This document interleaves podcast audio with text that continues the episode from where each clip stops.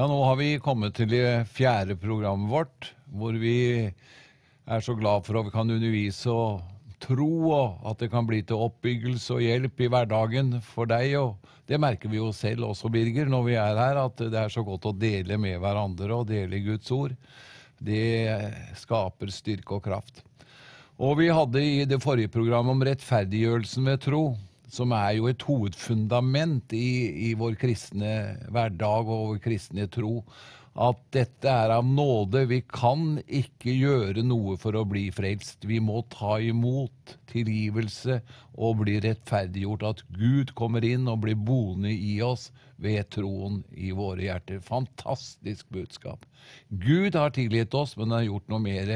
Han har tatt bolig i oss, så vi kan få lov til å få kraft og nåde til å leve i hverdagen. Da har jeg lyst på å si halleluja, jeg. det har jeg.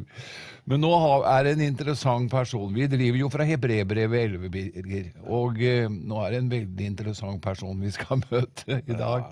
Det er så det er så fascinerende, for vi finner jo trosgalleriet. Hele kapittel 11 i Hebrebrevet handler jo om tro, ja. om disse heltene. Og, og, det var ikke bare enkle ting de måtte inn i. Nei.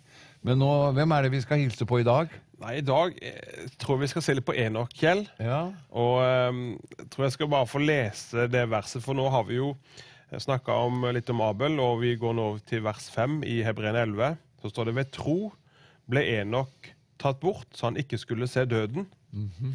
Han ble ikke funnet fordi at Gud hadde tatt ham bort. For før han ble tatt bort, hadde han fått det vitnesbyrdet at han var til behag for Gud. Og så kommer jo dette verset som vi kommer å prate litt om. For uten tro er det umulig til å være til behag for Gud. Ja. Men Enok han fikk vitnesbyrdet at han var til behag for Herren. Fordi at han vandret i tro ja. og levde i tro. Ja. Fantastisk.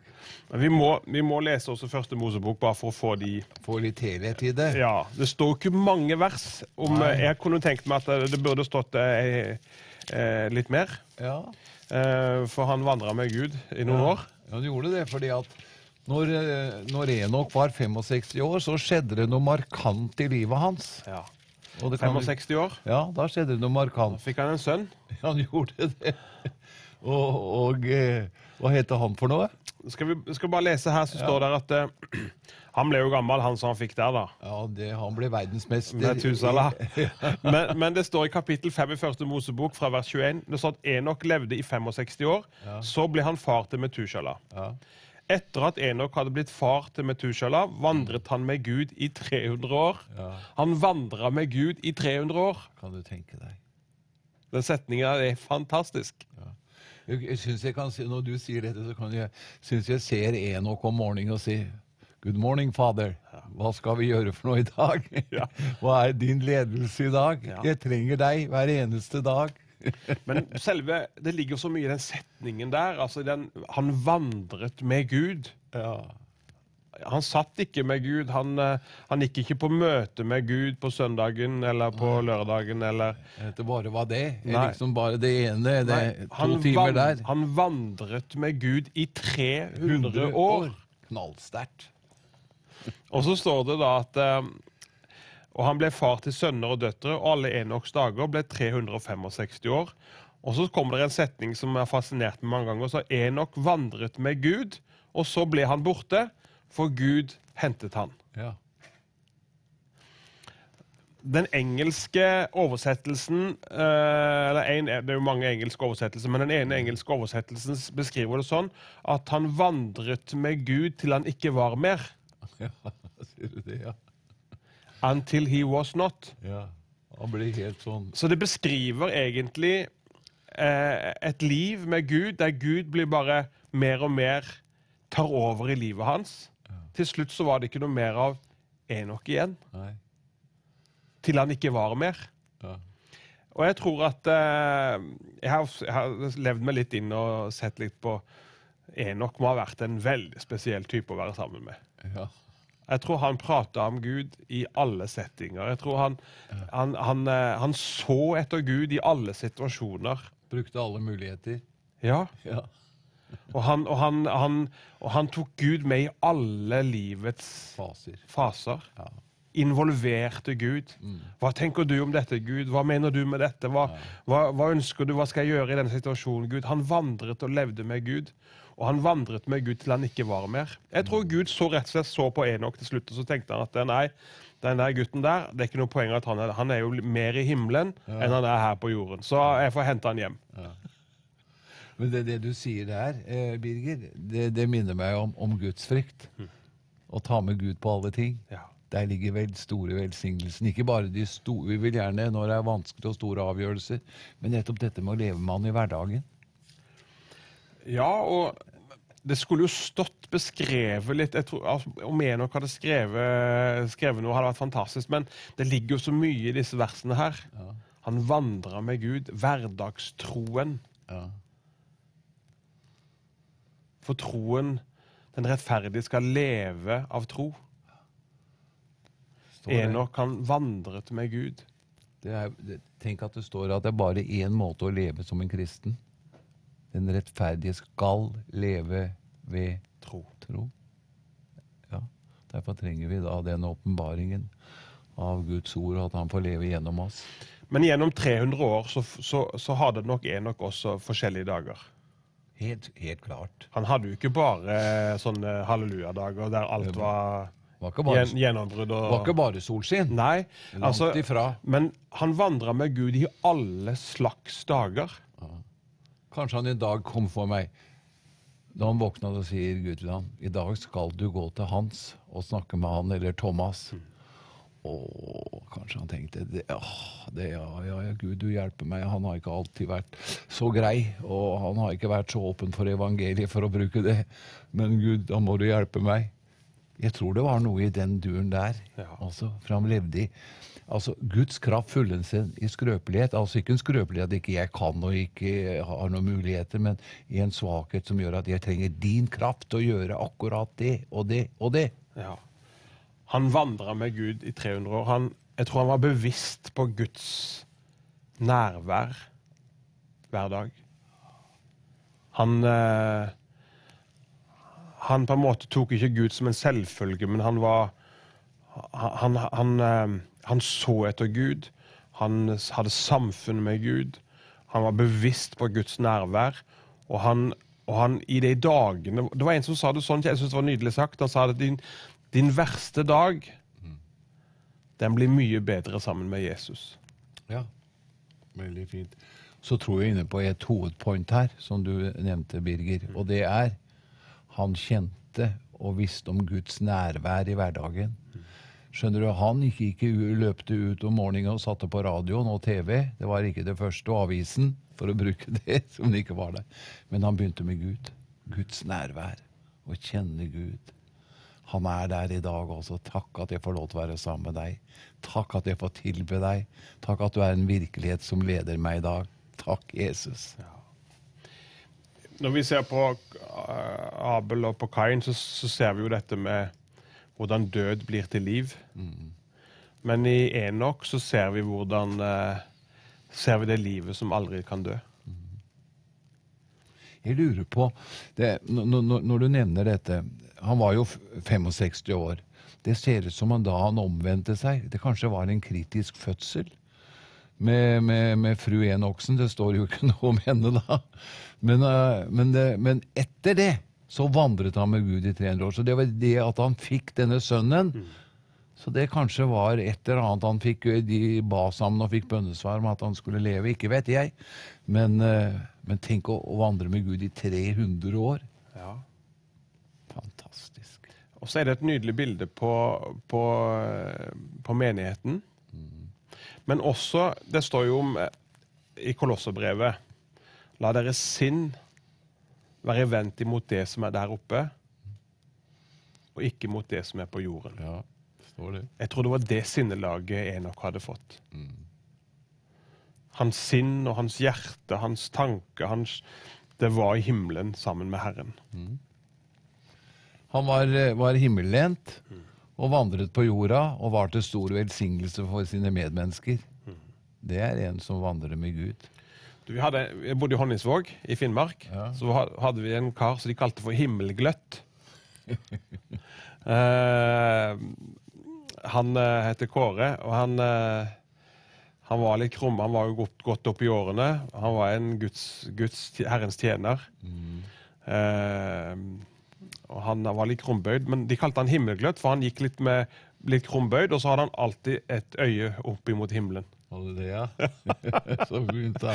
Mye kallenavn på folk oppe i Honningsvåg, men, men uh, himmelgløtt ble han kalt for. Og det, Tenk om det kunne vært et kallenavn vi fikk som, uh, som Guds folk. Vi hadde hjerteøynene våre. Det står noe om dette, Kjell. Ja, La ditt blikk være festa på han. Det, er jo, det, det, var jo, det var jo et vakkert og flott vitnesbyrd denne mannen hadde, da. Ja. Men nå, du er jo inne på dette med Plutselig så var Enok borte. Tenk at det kommer en bortrykkelse. To, for å gå til Bibelen, da. To skal ligge i samme seng. Én blir tatt med, én latt tilbake. To skal male på samme kvern. Én blir latt med, én eh, blir latt tilbake. Altså det Plutselig så er han der. Så henter han de som er rede, som venter på han. Ja. Og dette er jo en realitet for vi som leser og tror Bibelen. ja. Eh, vi tror at Jesus kommer for å hente sine. Han gjør det. Han sier jo, Den siste preken Jesus holdt på denne jorda her, det var jo på Oljeberget. Han hadde et friluftsmøte med 500 stykker. Det var det vi kaller Kristi himmelfartsdag. Og det siste han sier til dem, som brant i hans hjerte, det, dere, sa han, dere skal få kraft i det Den hellige ånd kommer over dere. Og dere skal være mine vitner. Jerusalem, Judea, Samaria, like til jordens ender. Men så ble han tatt bort. Og så står de der, og så kommer en engel og så sier en engel, vet du. ja, sier Hvorfor står dere liksom var litt uhøflig, engelen? Ja. Hvorfor står dere og glaner opp mot himmelen, sa engelen. Han skal komme Hva, hva står det? Ja, så, så, så, så, hvorfor står dere her og kikker? Ja. Han som blir tatt bort ifra dere, han skal komme komme i- tilbake. På samme måte. Ja. Fantastisk. Det er det vi venter Ikke også. kanskje. Nei, helt sikkert. Skal, det betyr en tvingende nødvendighet. Det må skje. Så han kommer tilbake igjen. Jesus kommer tilbake igjen. Første gangen ble han født i en fattig stall for å dele våre kår. Fikk den mest fornedrelsesfulle døden man kunne for å betale min og din syndebyrde. Og sto opp igjen. Når han kommer igjen nå, så kommer han igjen som kongenes konge og jødenes konge. Og den dagen han setter sine føtter på Oljeberget, så blir en hel nasjon frelst på samme dagen. Men mange har også gått gjennom store lidelser. Kan du tenke deg? For 2000 år siden så rei han på et esel inn i Jerusalem. Denne gangen kommer han ikke inn på noe esel. Nei, Da kommer han på den hvite hest. kan du tenke deg. Enok han vandra med Gud i 300 år. Tenk at vi også, Gud kaller oss til å vandre med Han hver dag. Vi snakker jo om tro i hverdagslivet. Hvordan hver dag kan få bli en dag der vi er sammen med Gud. Jeg har hørt om en historie om en eldre kar som lå for døden. da. Han, eh, han, eh, hver kveld så når han skulle eh, liksom be sin aftenbønn, da, så sa han Takk, Jesus, sa han. Når jeg våkner i morgen, enten så er jeg hos deg, eller så er du hos meg. så det spilte egentlig ikke så mye rolle, for sammen var de. Jeg tror litt sånn var det med Enok. Gud var jo til stede i Enok sitt liv. Og Enok var i himmelen hos Gud. Med sitt sinn, med sine tanker. og Det er jo noe av dette livet som, som vi også blir beskrevet i Nytestamentet i Paulus sine brever. Om å ha vårt sinn, at vi, skal få- vi har fått del i Kristi sinnelag. Det å vandre med Gud, det å være, ha blikket festa på Han som er troens opphavsmann og fullender. Det å leve gudslivet, det å leve med vårt hjerte eh, hos Jesus hver eneste dag. Han er litt av et eksempel, Ja. og som også et profetisk bilde. Han ble, ble borte. Du kan jo igjen, da, når Jesus kommer igjen, kan du tenke deg. Det blir, blir litt av en dag. Jeg satt og skrev litt. Grann, eh, jeg tror Enok hadde en enorm lengsel etter Gud. Ja. Og lengselen, det er jo troens rotsystem. Hvis vi, eh, hvis vi mister lengselen og tørsten, så, så tørker det ut. Jeg tror Enok han, han, eh, han, han var sulten på Gud. Han var tørst etter Gud. Han lengta etter Guds nærvære. Han gjorde det. Han søkte etter Gud. Han, eh, og denne, denne, denne lengselen og tørsten etter Gud det åpna hele hans indre for fellesskapet med Gud. Og, eh, og så Troen forventer alltid fra Gud. Og troen den, han, han, må jo, han må jo ha lært seg å hvile i Gud også. Ja, ja. Fordi at han vandra med Gud i 300 år. Det var jo ikke bare Han gikk, ikke, hele tiden. Det var jo ikke bare ettermøter. Han, han, han hadde han dro, Jeg tror han dro på ferie sammen med Herren òg. Ja, det helt klart. Han måtte jo ha noen feriedager, gutten. Så han tok ikke noen sånne Han tillot ikke seg selv noen sånne eh, av, av, av, sidesprang, holdt jeg på å si. Noen sånn Ja, men han, han, han, han samarbeida med Gud hele tiden. Og så tror jeg det var mye praktisk også, hvordan Gud leda han til mennesker. Hjalp mennesker, ikke sant? Så eh, Men troen søker fellesskap. Søker fellesskap med Gud. Og Enok han, eh, han, han vandra med Gud i en, en overgivelse, hengivelse, en sult og en eh, Fascinerende å tenke på det vitnesbyrdet han fikk da. At Gud hadde behag i ham. mor til troen er fellesskap med Gud. Du kan ikke ha en sterk tro med et dårlig fellesskap med Gud. For det at eh, fellesskapet har med Den hellige ånd, og Den hellige ånd er troens ånd. Og det er der Gud hjelper oss. I denne tiden her med så mye inntrykk, ikke sant, Birger, hvor du får så mye informasjon, så må jeg velge meg og dette at jeg må ha informasjon. Jeg må ha en tid hvor jeg prioriterer Gud, hvor jeg får informasjon fra Han og eh, kan samtale. Og også en, enkelte ganger da, så merker han jo det i dagliglivet. Han, han, han, enkelte ganger syns jeg det blir litt mye oppdrag, men altså Gud, Gud er jo så god, selv om eh, som du sier, jeg er blitt 120 år. Ja. Så ja, så Nærmer deg. nærmer meg. Men eh, nettopp dette at han får lov til å være der og få ha fellesskap med han, hvilken nåde. Men, men dette med, med troen, den altså Jeg skrev Enok, han ville det Gud ville. Akkurat. Troen også vil det Gud vil.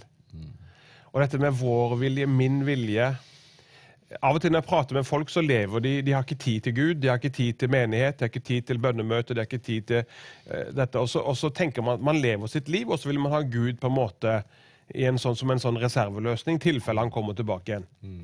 Ja, ja, ja. Man er ikke helt sikker på om han kommer tilbake igjen, man er ikke sikker på om Gud finnes, men i tilfelle så har jeg han liksom med allikevel, da. Det er jo et helt annet liv som beskrives gjennom Enok og gjennom Bibelen. ja. En total overgivelse. Tro er ikke kanskje, men tro er full visshet. Og det er jo tro vi snakker om, Kjell. En, en tro som, som, som Enok, og som, uh, som, som vi nå skal gå videre og snakke om Noah og Abraham. Og det, er jo, det er jo radikale saker, altså. Ja. Troen, guddommelig tro, løfter meg ut av denne synlige virkeligheten. Vi møter problemer, sykdom, men den løfter meg ut av den synlige virkelighet inn i den usynlige virkelighet, hvor jeg ser at Jesus har seiret på alle områder, og jeg ved tro kan få tak i det, så det blir en virkelighet i min hverdagsliv. Ja. Ja. Og alle disse som vi snakker om nå, som vi kommer til å snakke om, de, har, de hadde sett noe. Ja, opplevd. Ja. Abel hadde fått sett noe som skulle skje flere tusen år fram i tid. Kan du tenke deg. Enok hadde fått sett noe av Gud som bare gjorde at han ble helt totalt eh, Sikkert fanatisk i manges øyne. Du kan jo tenke deg, når, når vi snakker om dette med troen som løfter meg ut av den synlige virkelighet Jeg tenker på David. Hva var det som var grunnlaget til denne unge mannen? Han hadde den dårligste jobben. Han var nummer åtte og var minstemann i, i søskenflokken. Og ble satt til å gjete sauene til pappaen sin. Ikke sant? Men hvor, hva gjorde og brukte han tiden sin til? Jo, det brukte han jo til å lese Toran, Toraen, de fem eh, Mosebøkene, og hadde fellesskap med Gud og oppøvde sin tro. Ikke hadde jeg, tror jeg, vågd også gå imot løve og bjørn, men han tok dem. For jeg skal være trofast i det lille. Tro Ja. mot deg, Gud. Også pappaen min har også satt meg til å gjøre, så jeg vil øh, holde fast ved å, å Ikke skal jeg miste en sau, kan du tenke deg. Tenk det. Men så kom han ned, husker du den gangen? Han kom ned i, til leiren hvor hele Israel, kongen var redd. Generalene var redde, soldatene var redde. Hvorfor? Én mann, Goliat. Ett stort problem hadde reist seg. Ingen vågde. Så sier han, 'Hvem er denne filister som har hånet Gud?' 'Jeg skal gå imot han.' Man kunne si dumdristig, unge mann, 14-15 år kanskje bare. Troen i hans hjerte, han visste. Én var større. Ja. Og han, han gikk ikke imot Han løp imot Goliat. Og kanskje vi talte noen i dag som du, du syns du har flere Goliater i ditt liv. Det er én som vil hjelpe og er større. Amen. Amen. Og det, det opplevde Enok, for Enok opplevde nok å møte en del Goliater i sitt liv. Du, du, livet er slik, Birger. Ja. Og det er som jeg også sier, altså, det større fart du har på en bil, dess mer motstand. Står bilen stille, vet du, så er det jo ikke noe luftmotstand. Men begynner du å vandre med Gud i rettferdighet og kjærlighet, så vil det begynne den, at du får problemer og utfordringer. Ja. Men du, det står at Enoch, ved tro ble Enok tatt bort, så han ikke skulle se døden. Ja. Dette med døden eh, det, er, det er mange som går og tenker på dette med døden, Kjell. Det er det. Ja. Det er det. Døden er jo Ordet død betyr ikke utslettelse. Det er atskillelse. Og det, jeg må jo si det at en av de som, som forkynner og prest, så har du jo hatt uh, mye begravelser i ditt liv. Men det er ingen ord som liksom oppmuntrer meg så mye som det når du leser i, i Johannes evangelium eh, i kapittel 11, hvor Jesus står fram. Han sier 'Jeg er oppstandelsen og livet'. Hver den som tror på meg, skal leve om han enn dør. Kan du Så vet du, et menneske kan jo ikke dø. Det er jo en evighet da, med himmelen og fortapelsen. Men tenk at vi kan få lov til å ta imot frelsen. Men skal leve om han en dør. Og det er, det er jo ikke så lenge siden jeg mistet et liv, så vet jeg det at hun lever. ikke sant? Hun lever mye bedre, de som dør, å, i Herren. Og du er jo mye mer enn hva jeg ser. Ja, absolutt. Men, men, men Enok, han, han, han, eh, han er et bilde på dette livet som aldri kan dø. Vi har en sang som vi sang da vi var små på møtene, at et liv er noe eier som aldri kan dø. For Kristus, det evige liv, tok bolig i meg som et spirende frø. Ja. Det er, det er dette evigheten er lagt ned i våre hjerter. Evighetsperspektivet, Guds ånd, det livet. Det, det, det livet som pulserer her inne, det kommer til å bære meg inn i evigheten. Da kommer det ordet for meg, Birger. Alt har Gud gjort skjønt i sin tid. Og så evigheten har han lagt ned i menneskets hjerte. Ikke at vi forstår i det fulle hva han har gjort fra begynnelsen til enden. Men tenk å få nåde til å være frelst og være bevart. Som du sier, I min alder så har det jo blitt mer og mer dyrebart. For hver dag en får leve, hver dag man får stå opp og være sammen med Herren, det, det, det, it's precious. Ja. Det er dyrebart. Men, men det er noe med tenker, Du har sagt det, Kjell, også flere ganger de siste årene, at det, eh, det er mer spennende nå, det du får være med om nå, enn kanskje det du har hatt med noen gang tidligere. Ja, de siste ti årene Ja. har vært de mest spennende årene i mitt liv. Og mest utfordrende også. ja, ja. ja, det er det. Og bare at eh, vi får lov... du burde jo egentlig vært pensjonist de siste ti åra. ja, ja, ja, menneskelig talt, så, så det, når hun har passet over 80, så, så vet jeg ikke Er, det- er det 67 når han er pensjonist, eller? Jeg vet ikke riktig. Men han, du skal vandre med Gud til du ikke er mer. Ja, det er det som er. Når det, Gud vet ikke hva pensjonist er. Jeg skal ikke ta den historien igjen, men altså det er eh, Vi vi er alle i Guds, eh, Guds eh, kjærlighet og godhet så lenge vi lever, når vi vil gå med Han. Men jeg tror at det vi kan lære av Enok, det er at troen er for hver dag. Troen er ikke en, en, en, en, en søndagsgreie, Nei. men det er et liv som leves med hjertet og med sinn og tankene sammen med Herren. Birger, det tar vi imot. Det er det det er.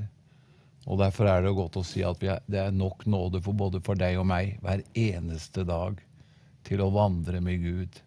Gud velsigne deg i alt det gode du gjør, og alt det Herren får virke gjennom ditt liv. Gud er for deg. Han er glad i deg. Vi ses til neste program.